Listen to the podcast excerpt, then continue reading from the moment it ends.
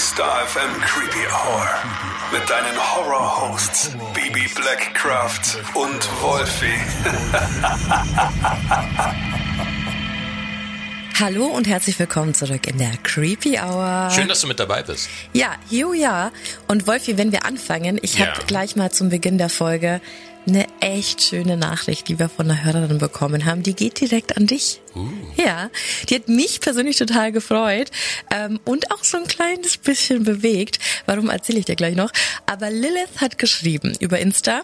Ich höre gerade die Folge und möchte mal Lob an Wolfi aussprechen. Ich finde es nämlich so krass, dass er immer die richtigen Fragen stellt und Schlüsse zieht. Finde das so spannend. Hatte immer so einen Moment von Wolfi würde den Fall lösen, wenn er ungelöst wäre. Ist so spannend, euch beiden zusammen zuzuhören. Sherlock Wolfie. Schön, dass Sie mit dabei sind.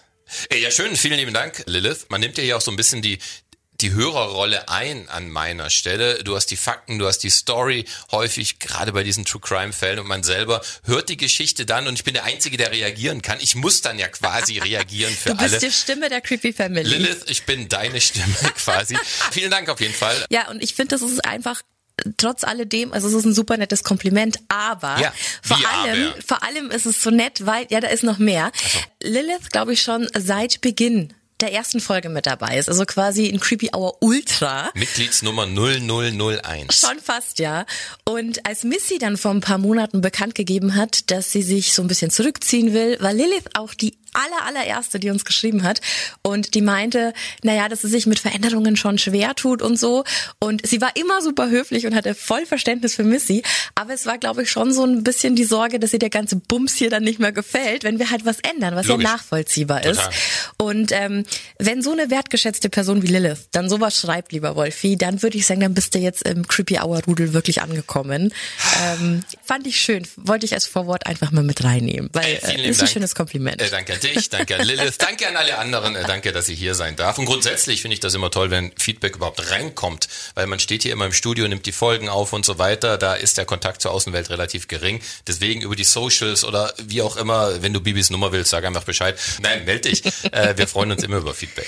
Absolut. Und bevor wir jetzt hier noch zu sentimental werden, würde ich sagen, starten wir mal mit der heutigen Folge.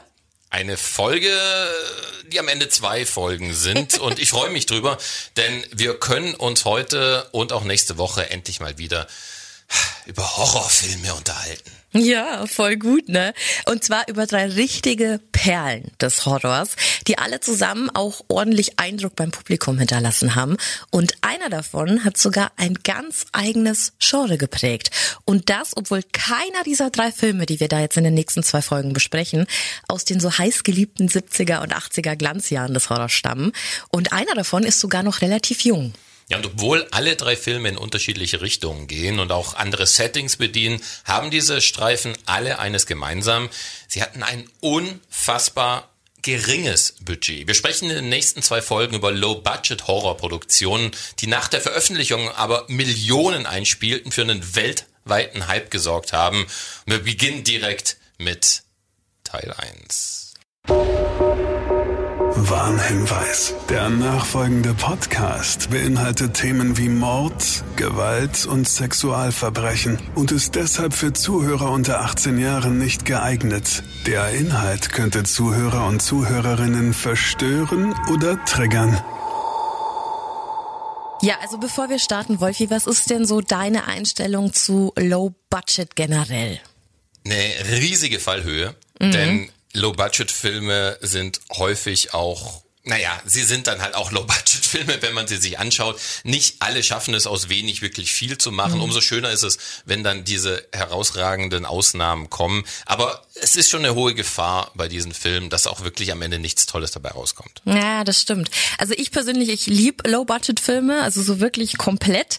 Für mich gibt's immer nur zwei Bedingungen. Na. Und also das ist eigentlich ganz simpel. Wenn nicht genügend Geld für SFX, Masken, Make-up und so Spezialeffekte da ist, dann machst du es entweder gleich so schlecht, dass es ein Trash-Horror-Film wird, der so Legendenstatus erhält. Ja.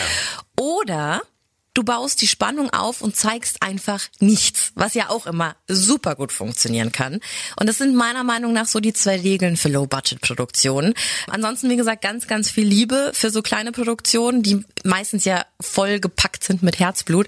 Aber das sind so die zwei Regeln, an die man sich meiner Meinung nach halten muss. Kann ich unterschreiben. Wenn dein Bauch aufgeschnitten wird und es sieht dann irgendwie ja. aus, als würden da Papierwürmer rausgucken, ja. dann ist das einfach so, hm, braucht man nicht unbedingt. Ist so. Und ich erinnere da immer wieder an den lieben Tom Savini, der ähm, am Set von äh, Freitag der 13. noch am Kunstblut rumgewerkelt hat und rumgetüftelt hat, damit es nicht zu künstlich aussieht. Und das genau macht's aus, meine Freunde. Ne?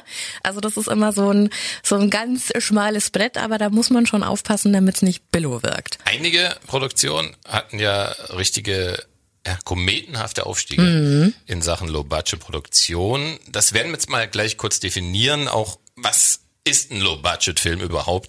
Ab wann ist ein Film ein Low-Budget-Film? Ja, im Endeffekt ist es super easy. Es ist ein Film mit wenig Budget, auch B-Movie genannt, meist ohne Unterstützung von großen Studios und mit privaten Geldquellen oder kleineren Studios eben finanziert. Aber auch da gibt's Unterschiede. Und die hat die US-amerikanische Screen Actors Guild, kurz SAG, in den 90ern sogar klassifiziert. SAG war damals die Gewerkschaft für Schauspieler in den USA. Die gibt es auch heute noch, allerdings unter einem anderen Namen. Ist jetzt alles ein bisschen länger geworden. Screen Actors Guild American Federation of Television and Radio Artists, kurz S-A-G-A-F-T-R-A oder so. also nimm einfach jeden Buchstaben und misch einmal fleißig durch.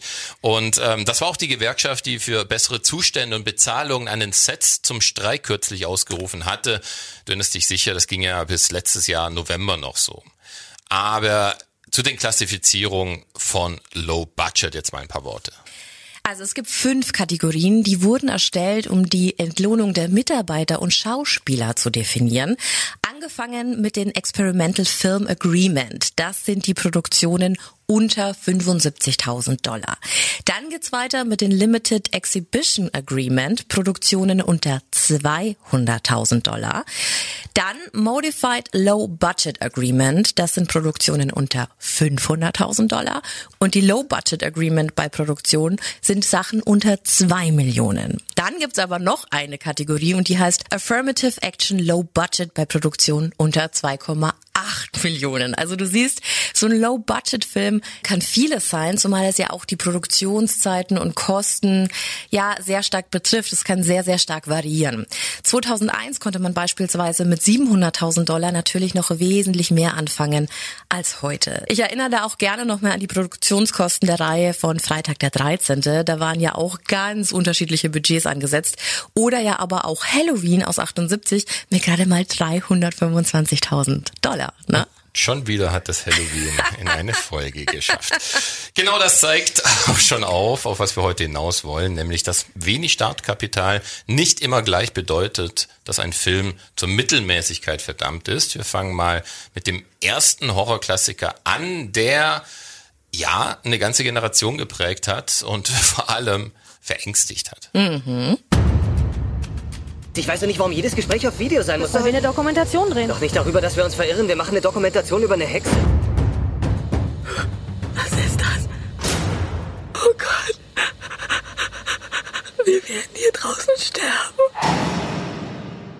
Das war natürlich The Blair Witch Project. Was ein scheiß unheimlicher Film, oder? Was für eine legendäre Szene. Aber jetzt mal ganz von vorne, um was geht's in dem Film, der am 16. Juli 1999 zum ersten Mal gezeigt wurde überhaupt? Ich habe ihn gerade wieder gesehen und habe dann diese erste Texteinblendung vor mir gehabt und habe mich sofort wieder abgeholt.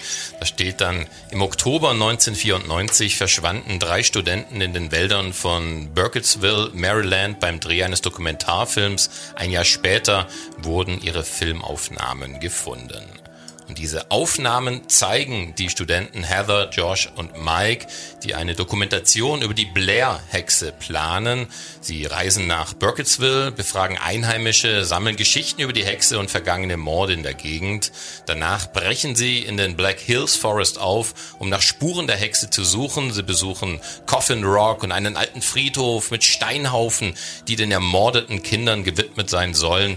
Während ihres Aufenthalts im Wald hören sie nachts seltsame Geräusche Geräusche, erleben unerklärliche Ereignisse. Als sie versuchen, den Wald zu verlassen, verlieren sie die Orientierung. Die Panik wächst, als sie merken, dass sie sich im Kreis bewegen. Josh verschwindet eines Morgens spurlos. Heather und Mike finden ein Bündel mit blutigen Überresten, die sie für Teile von Josh halten. In der letzten Nacht dann folgen sie den Schreien von Josh zu einem verfallenen Haus. Im Haus trennen sich ihre Wege. Mike rennt in den Keller. Seine Kamera fällt zu Boden. Als Heather ebenfalls in den Keller kommt, entdeckt sie Mike, der mit dem Gesicht zur Wand steht. Dann fällt auch ihre Kamera zu Boden und der Film endet. Also zusammengefasst, der Film bestand aus einer Sammlung von gefundenem Filmmaterial. Alles, was man sieht, sind Amateurfilmaufnahmen, alles ist verwackelt und von eher Mauerqualität. Also eigentlich schon fast eine Art Doku. Um genau zu sein, nennt man so eine Art Film einen Found-Footage-Film. Und dieses Genre hat The Blair Witch Project jetzt nicht erfunden, aber tatsächlich ein Subgenre kreiert, nämlich den sogenannten POV-Film. Also sprich, selbstgedrehtes Videomaterial aus der Sicht des Hauptprotagonisten. Dieser Film hat das durch diese Art geschafft, dass sich anfangs auch alle Zuschauer gar nicht wirklich sicher waren, ob das jetzt ein Film ist oder ob das eine wahre Dokumentation ist. Viele dachten, dass diese Darsteller echte Studenten waren und dass, was sie da überhaupt gesehen haben, alles wirklich so passiert ist. Ja, sozusagen ein Geniestreich ja. von Daniel Myrick und Eduard Sanchez. Von denen war nämlich der Film. Die beiden haben sich als Filmstudenten an der University of Central Florida kennengelernt, waren befreundet und lebten eben ihre Leidenschaft für Filme gemeinsam aus, indem sie während ihrer Studienzeit kleine Amateurfilme Drehten. 1993 kam ihnen dann die Idee, einen Horrorfilm zu produzieren, der als Dokumentation getarnt sein sollte. Sie waren beide große Fans der TV-Dokumentationsserie In Search of aus den 70ern. Da ging es so um unheimliche, angeblich echte Fotos von Übernatürlichen und vor allem um UFOs. Und außerdem mochten sie psychologische Horrorfilme viel lieber als diese klassischen Slasher. Und der Ansatz, dass man mit angeblich wahren Begebenheiten spielte, ja, das fanden sie auch richtig gut. Und mit dieser Idee im Kopf nahm das Projekt über Monate hinweg dann Gestalt an. Der Ansatz, so eine Hütte im Wald, eine Gruppe Menschen, die sich diesem Szenario stellen muss und sich dabei filmt, das war relativ schnell gefunden. Als übernatürliche Komponente wurde sich an Folklore bedient. Ja, und da war sie schon schnell geboren. Die Idee einer Hexe im Wald, von denen die Einheimischen sich erzählen. Die Blair Witch aus Maryland, die einen Mann dazu brachte, sieben Kinder im Wald zu töten.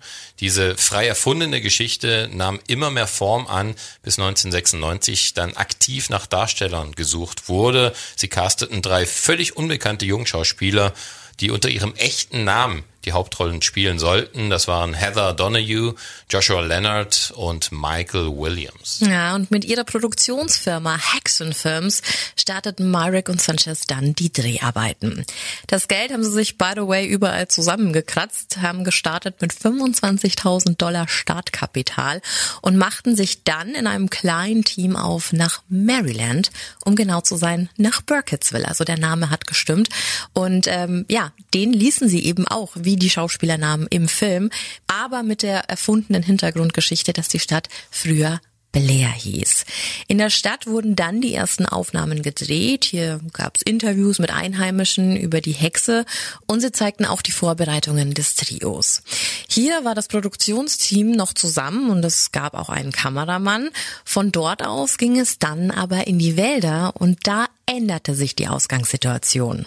Bevor die Schauspieler dann zum Film abgesetzt wurden, bekamen sie alle nochmal so einen kleinen Kurs in Sachen Kameraführung. Wie funktioniert das überhaupt grob? So ein paar Grundrichtlinien.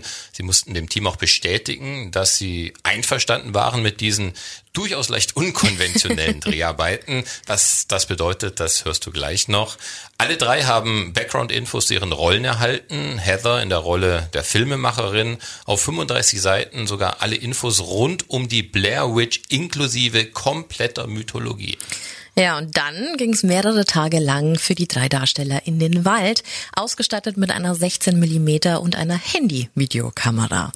Und mit unterwegs meine ich, die waren da wirklich auf sich alleine gestellt. Also es gab kein Catering oder einen Trailer im Hintergrund, wo sie sich dann nach den Szenen hätten zurückziehen können. Authentizität. Hier das Stichwort. Ich hasse dieses Wort, habe ich dir schon mal gesagt. Ich Och, weiß gar nicht, warum ich es aufgeschrieben jeder, habe. Jeder hasst dieses Wort. Aber das wurde hier auf jeden Fall ganz, ganz groß geschrieben. Also da wurde wirklich gecampt und auch wirklich gewandert. Und der Rest, ja, der Rest, der wurde improvisiert. Heather, Josh und Mike blieben auch fast die ganze Zeit in ihren Rollen, auch off-cam. Ja, das Trio hatte zwar Kontakt zu den Regisseuren, allerdings nur über Walkie-Talkie. Gesehen haben sie da wirklich niemanden außer sich selbst, als sie dann in den Wäldern unterwegs waren. Sie hatten so ein kleines GPS-Gerät, durch das wussten sie, wo sie hinwandern mussten. Nahrung wurde immer in Kisten für sie hinterlegt und auf einem Zettel wurden grobe Szene-Anweisungen mitgeteilt. Das war's. Ja, und während des Drehs und den Wanderungen durch den Wald verliefen sich Josh, Heather und Mike dann auch immer wieder wirklich. Was man also im Film sieht, ist manchmal wirkliche Verzweiflung, also echte Verzweiflung, weil sie sich in echt verlaufen hatten. Und zusätzlich, weil das alles noch nicht gereicht hat, wurden die drei auch noch ganz schön unter psychischen Druck gesetzt. Denn sie wurden nachts mit Geräuschen beschallt, welche die Filmcrew über sogenannte Boomboxen abspielte. Oder am nächsten Morgen mit komischen Symbolen um ihr Zelt begrüßt wurden. Also es ist irgendwie schon verständlich, dass sich der Film für die drei Darsteller mit der Zeit dann gar nicht mehr so nach Film, sondern eher nach äh, Realität anfühlte. Und das wurde wirklich noch auf die Spitze getrieben. Die haben von Tag zu Tag weniger zu essen bekommen. Die Rationen wurden immer, immer kleiner. Man wollte, dass ihre Nerven so stark wie möglich strapaziert werden. Es gab noch ein paar Szenen, vor allem am Haus, in dem die Schauspieler dann noch von Kameraleuten unterstützt wurden. Aber alles in allem kann man sagen, dass dieser Film zu 90 Prozent wegen diesen Schauspielern und diesen Improvisationen so geworden ist, wie am Ende wurde. Und vor allem diese ikonische Szene, in der Heather viel zu nah rangezoomt hat und in die Kamera heult, in der der Rotz aus der Nase läuft und sie vor Schluchzen kaum zu verstehen ist.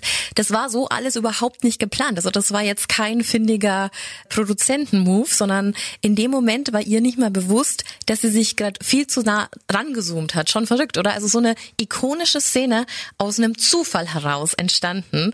Und genau diese ist ja dann auch hängen geblieben und vielfach kopiert worden. Also ich denke da auch gerade äh, komplett an Scary Movie, ne?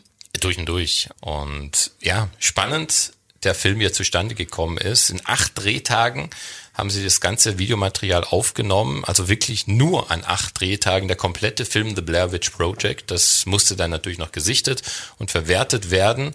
Das hat dann so acht Monate lang gedauert. Die Regisseure Myrick und Sanchez haben jeweils an einer Version des Filmes gebastelt. Eigentlich wollten sie noch so eine Hauptstoryline einfügen, also dass es nicht nur dieses Material der Amateurkameras zu sehen gab, sondern auch noch richtig aufgenommene Szene. Aber sie haben sich irgendwann dazu entschieden, das zu lassen, haben ihre anderen Ansätze über Bord geworfen, haben dann beschlossen, den Film wirklich nur aus diesen sogenannten Found Footage, dass er nur daraus bestehen sollte, das Material, was die Schauspieler für sich aufgenommen hatten. Ja, das würde ich mal sagen, das war die 1 Million Dollar Idee. Und nicht nur die Idee war brillant, dieses Found Footage auszuschlachten, sondern auch der Promotion Move, der dann folgte. Im August 1998 ging nämlich eine Website online, von den Regisseuren betrieben und auf echt getrimmt, also genauso wie der Film. Eine Seite mit dem Bericht über drei Filmstudenten, die 1994 in den Wäldern von Burkittsville spurlos verschwunden waren.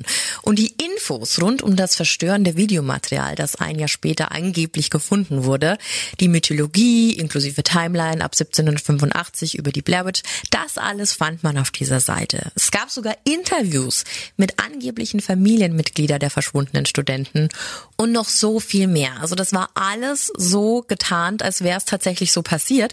Die Seite kannst du dir by the way heute noch in Webarchiven ansehen. Online ist die nicht mehr, aber ist schon ganz spannend, wenn man sich das mal anguckt, kann ich verstehen, warum das so viele Leute damals geglaubt haben. Ich gehörte auch dazu. Also bei uns in der Schule ging das ja auch äh, durch den Pausenhof, durch den Bus. Ich war 18 rum, als der Film rauskam. Ja. Und äh, keiner wusste, ist dieser Film jetzt echt oder nicht. Da gab es hitzige Debatten. Dann wurde auch dieses, dieses Missing Poster, dieses Suchplakat ja, kam da immer wieder rauf. Da sieht man dann quasi wie bei so einem Fahndungsplakat eben die drei Hauptdarsteller mit ihren Namen. Und wenn man Hinweise hat, soll man doch bitte sich an die Polizei wenden und so weiter und so fort. Also sie haben es geschafft, da wirklich diese Zweifel aufkommen zu lassen und diese Debatte zu entfachen, ist das jetzt wirklich alles passiert oder nicht? Ich weiß nicht, ob das heute noch so machbar wäre, ob das überhaupt erlaubt wäre, so auf die Art, dass man auch wirklich eine Suchmeldung rausgibt nach den Leuten. Aber damals haben sie das gemacht und es hat funktioniert. So viele glaubten, es sei echt. So echt, dass diese Website wirklich hunderttausende Klicks erhielt. Und das war nicht selbstverständlich. Wir sind ja Ende der 90er. Ja. Es war jetzt nicht so, dass jeder das Internet auf seinem Handy umgetragen hat. Ist so, ja. Und das eben ganz erfolgreich, denn im Januar 1999 wurde The Blair Witch Project dann auf dem Sundance Film Festival uraufgeführt und lockte instant natürlich Geldgeber an. Und äh, was soll ich sagen? Für 1,1 Millionen US-Dollar wurde dann auch sofort verkauft. Artisan Entertainment hat sich die Filmrechte damals gesichert. Falls du das jetzt nicht kennst, nicht schlimm. Fünf Jahre später wurde die Firma dann von Lionsgate aufgekauft und das Logo von Lionsgate, das kennst du sicher. Hast du sicher schon mal vor dem einen oder anderen Horrorfilm gesehen. Safe von Saw. Der Mechanismus, der da vorne immer abgespielt wird und dann genau, kommt ja. das Lionsgate-Logo. Ähm, aber egal. Der Film hat während der Fertigstellung ähm, noch einiges an Geld verschlungen. Das wollen wir natürlich nicht unterschlagen. Ja, aus 25.000 Dollar wurde dann bis zur Fertigstellung ungefähr 600.000 Dollar, aber es zahlte sich aus, denn ab Juni 99 wurden aus 27 US-Kinos, die eigentlich geplant waren, 2538 Kinos, die diesen Film gezeigt haben, an den Kinokassen eingespielt, hat diese Low-Budget-Produktion weltweit 248 Millionen Dollar. Ja, ein Riesenerfolg, ne? Ja, und vor allem ein Riesenerfolg nicht nur monetär. Also den Impact, den diese beiden Regisseure in der Horrorwelt damit gesetzt hatten, war ab 2000 ja schon fast wegweisend. Dazu kommen wir dann aber in Part 2 der Episode noch. In Deutschland hatte der Film dann seine Premiere auf dem Fantasy Filmfest 99. Rund um das Festival haben wir ja schon mal in einer Extra-Folge berichtet. Ja, da sind wir ganz stolzer Partner des Fantasy Filmfest und haben uns deswegen auch heute noch den lieben Arthur dazu mit eingeladen, einem der drei Inhaber des Filmfests. Hi Arthur, schön dich wieder im Podcast zu haben. Ja, vielen Dank für die Einladung. Hallo. I immer sehr gerne. Du, wir haben gerade über The Blair Witch Project äh, gesprochen und es so ein bisschen vorgestellt. Und ich habe im Archiv auf eurer Seite äh, das Programmheft aus 1999 gefunden. Ihr wart wie so oft die allerersten in Deutschland, die den Film gezeigt haben. Erinnerst du dich persönlich noch an die Reaktion auf den Film oder auch auf deine Reaktion, als du The Blair Witch zum ersten Mal geguckt hast? Ja, also tatsächlich war ich damals noch nicht im Team vom Fantasy Filmfest, aber das war einer der ersten Horrorfilme, die ich damals im Kino angeschaut habe. Deswegen kann ich mich sehr gut an den erinnern. Ich habe immer geglaubt, dass das real ist und konnte nicht glauben, dass es ein Film ist. Also bin immer noch nicht sicher. Nee, das war wirklich so der Anfang für mich für die Horrorfilme. Es hat äh, mich sehr abgeholt und ja, eine tolle äh, Geschichte daraus entstanden. Und bis heute ist es tatsächlich ähm, ja ein Film, den ich immer wieder Menschen empfehle, die Horrorfilme gucken möchten.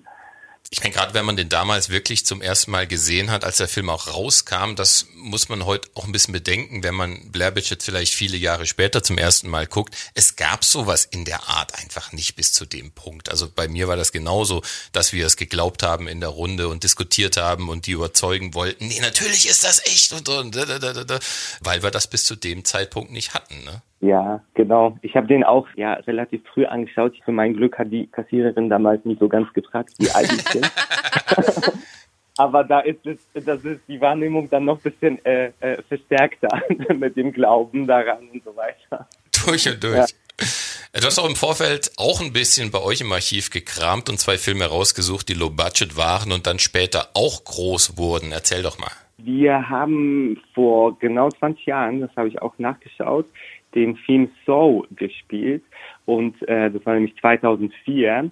Da habe ich vorher in unserem Archiv auch äh, die Beschreibung gelesen und da haben wir darauf hingewiesen, dass die Genre, so, so eine Subgenre von äh, Filmen über äh, Killer gerade, also über ähm, ja so Psychokiller sehr äh, äh, dominant war und sehr viele Filme kamen, der äh, Fincher, Seven und so weiter waren äh, äh, sehr angesagt. Und dann kam eben dieser Film, der mit so wenig äh, Geld äh, produziert worden ist. Und äh, wir damals irgendwie geschrieben haben, das ist der, der Heavy Metal Film unter Filmen.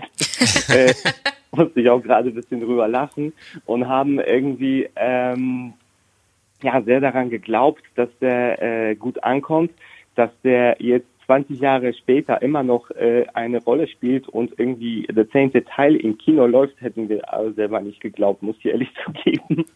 Weißt du noch, mit welchem Budget so damals reingestartet ist? Äh, das war, glaube ich, so äh, etwas über eine Million.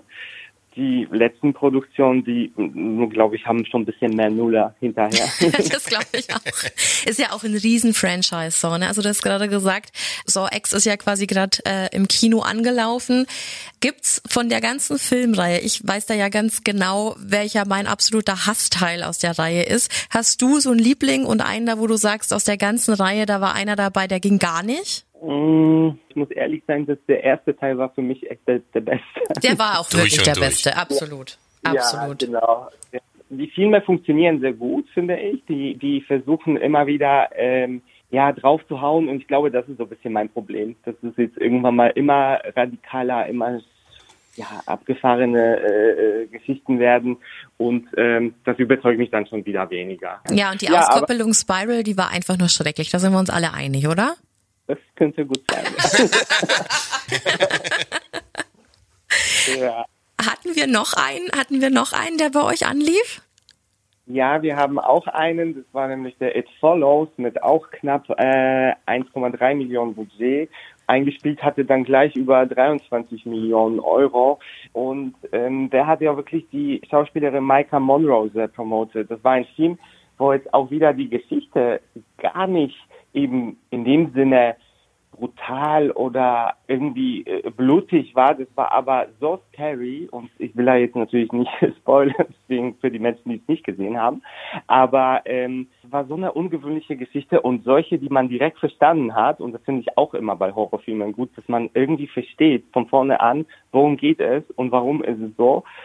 Auch wenn man es nicht weiß, wieso das passiert, was passiert. Ja, nicht so Aber verschachtelt, ne? Genau, genau. Und ähm, ich, ich äh, finde, dass der auch wunderbar funktioniert hat. Und tatsächlich wurde jetzt der zweite Teil angekündigt. Der wird jetzt wohl Day Follow heißen. Ah. Aber sag mir, Arthur, weißt du das vielleicht zufällig? Bei It Follows kommt mir sofort in den Sinn, dass das eigentlich mal ein Short-Movie auf YouTube war, oder? Wurde der nicht ausgekoppelt und dann zum Film gemacht? Weißt du das zufällig? Genau, das hat sehr gut funktioniert als äh, Kurzgeschichte und dann äh, bin der Meinung, es war auch eine der äh, ersten in den letzten Jahren, die so eben aufgrund von einer gut funktionierenden Kurzgeschichte, äh, also Kurzfilm äh, funktioniert hat. Danach passierte das häufiger und zum Glück, dass das dann äh, wurde dann wirklich so in die Richtung gesucht, dass Kurzfilme irgendwie zum Film äh, gemacht werden. Wird bei uns später auch noch Thema sein mit einem, sein mit einem bestimmten Horror-Clown, der jetzt ganz groß ist. Ähm, also ist schön zu sehen, dass auf YouTube ganz viele Shorts rauskommen, die es dann doch letztendlich auf die große Kinoleinwand schaffen. Ähm, Lights Out war da, glaube ich, auch so ein Kandidat, ne? Ja, auf jeden Fall. Ich habe noch eine Geschichte zu dem Show aus äh, Nürnberg. Ich glaube, das ist für eure äh, Ja. Äh, auch äh, spannend.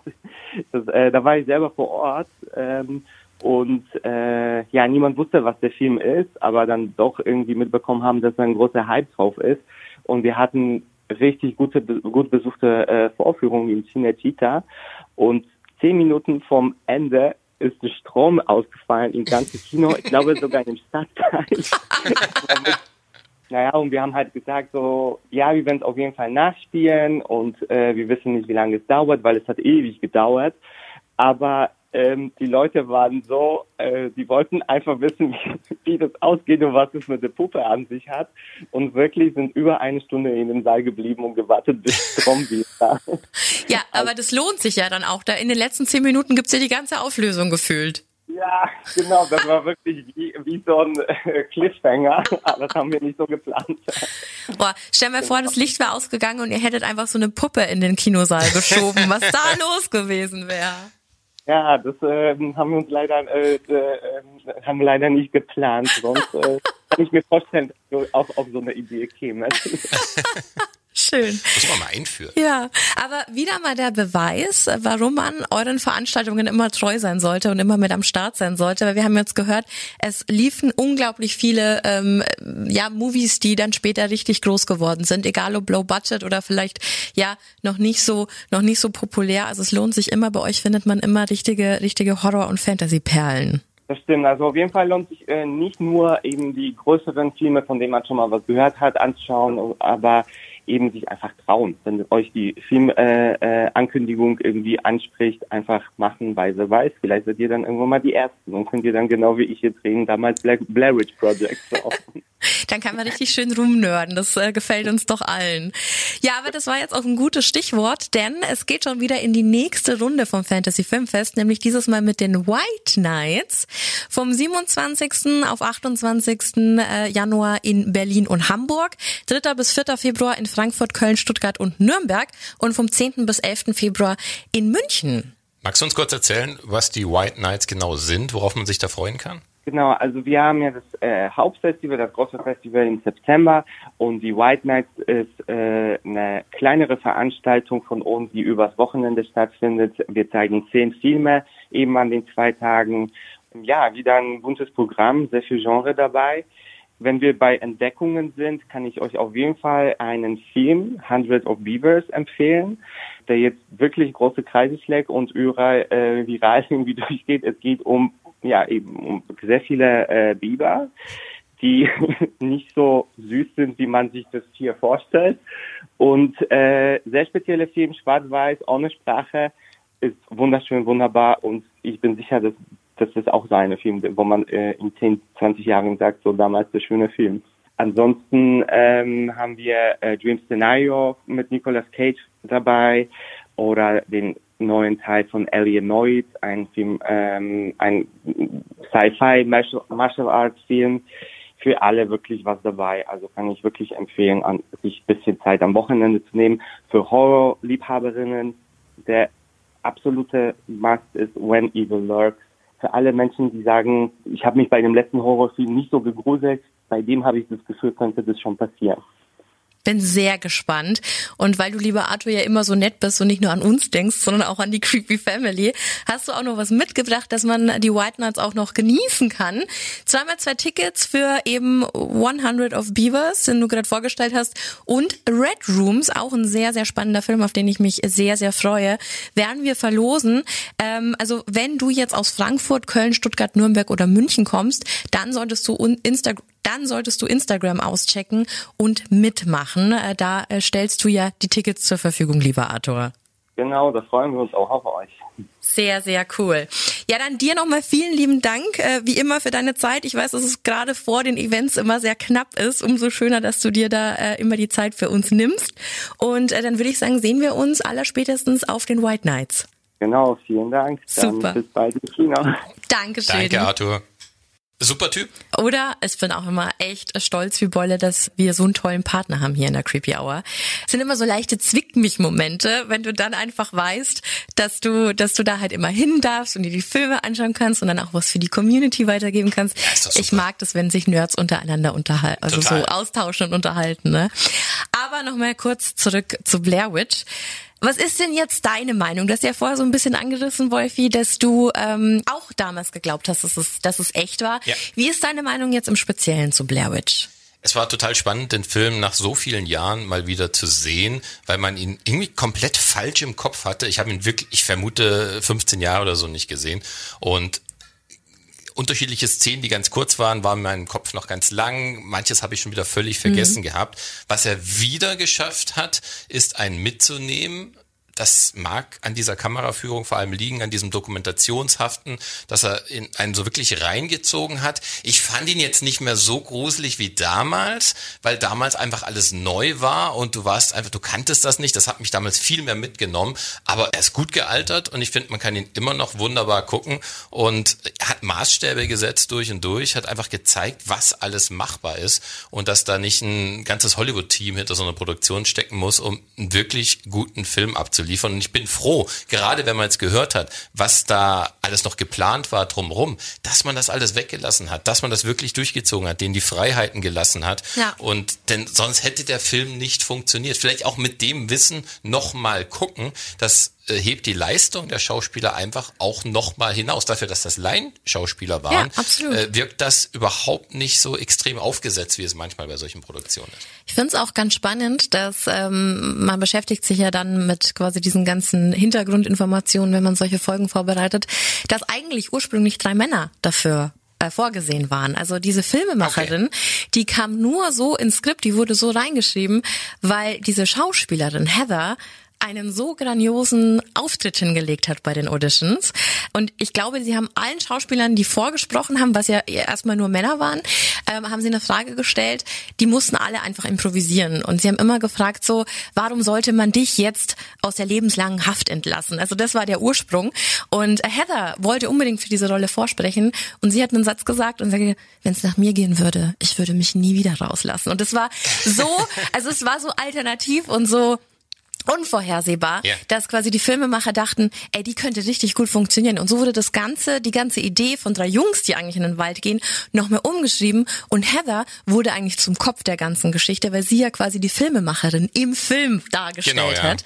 Und ähm, auch ganz spannend, dieses ganze Filmmaterial, das da gesammelt wurde und ja auch im Vorfeld schon gedreht wurde, bestand ja eigentlich auch daraus, zu diesem Found-Footage-Material ja noch so eine so eine Hauptstory drumrum zu kreieren, dass es nicht nur eben wirkt, als hätte man das gefunden, sondern als wäre es ein Film. Und dazu wurden eben auch Leute interviewt, die dann quasi die Familienmitglieder der ver verloren gegangenen Studenten waren.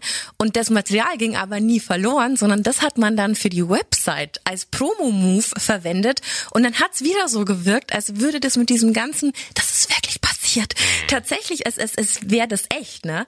Und ähm, das finde ich das Schöne, dass man da über so unkonventionelle Wege dann zu diesem Endprodukt gekommen ist. Sehr beeindruckend. Und nochmal erwähnt, das war Ende der 90er. Ähm, Internet war Neuland, damals noch wirklich für viele. Ja. Und ich hatte meinen ersten Internetanschluss ungefähr um die Zeit. Und ähm, da bist du wirklich noch zu deinen Freunden gefahren, Voll. um mal ins Internet zu gehen, Voll. in dieses ominöse. Und dann haben wir uns halt auch bei einem Kumpel dann die Seite auch mal angeguckt. Wochenlang war das Gespräch, also sprich nicht nur der Film, sondern auch das Marketing wirklich äh, prägend für, für ganz vieles, was danach folgte. Absolut, absolut. Und weißt du, jetzt habe ich noch einen Musik-Side-Fact für dich, weil du bist ja sonst immer der ja. äh, das Mastermind von ja, der damit. Musik und Soundtracks bei uns hier in der Creepy. Wusstest du, dass auf dem Soundtrack tatsächlich 1990 1299 Typo negativ zu finden war. Nee. Ja, Siehst du mal, mit dem Song Haunted, ein 10 Minuten Schön. Stück, findest du sonst sehr, sehr selten. Also Taco Negative ja echt nicht sehr mainstreamig, aber ähm, fand ich irgendwie, fand ich irgendwie einen schönen Fun Fact ähm, cool. so an der Seite, weil ich mir dachte, ach wie schön, macht den Film gleich noch irgendwie cooler, äh, dass die da einfach so eine so eine Gothband mit drin haben. Weiß Richtig ich, was auf dem Nachhauseweg später laufen wird. Ja, also ihr kennt sein ganzes Album, bis du, bis du in, in Ulm, zack, bumm, weißt du, sind drei Stunden vorbei. Da dauert ja jedes Lied ungefähr so zehn, zehn Minuten. Ja. Ja, wunderbarer Film. Blair Witch Project 1999. Das erste Mal damals, dass erfolgreich Horror aus der POV gedreht wurde. Was kam danach? Und jetzt nicht die Sequels gemeint von Blair Witch. Andere Filme, in denen man diese Parallelen erkennen kann. Aber das könnten wir jetzt alles runterrasseln, aber weil das alles sonst zu lang wird, spannen wir dich mal ein bisschen auf die Folter, machen den RTL-Move, machen nur keine Werbung, sondern ein paar Tage dazwischen und machen einfach nächsten Freitag weiter. So sieht's aus. Kannst du dich auf was freuen? Und äh, nicht vergessen, check die Socials, ne, wenn du ins Kino willst. Wir haben es ja vorher schon gesagt, wir haben auch noch was zu verlosen. Und dann würde ich jetzt mal sagen, vielen Dank fürs Zuhören. Bleib gesund. Das sowieso. Creep it real. And scary on. Bis bye dann. bye.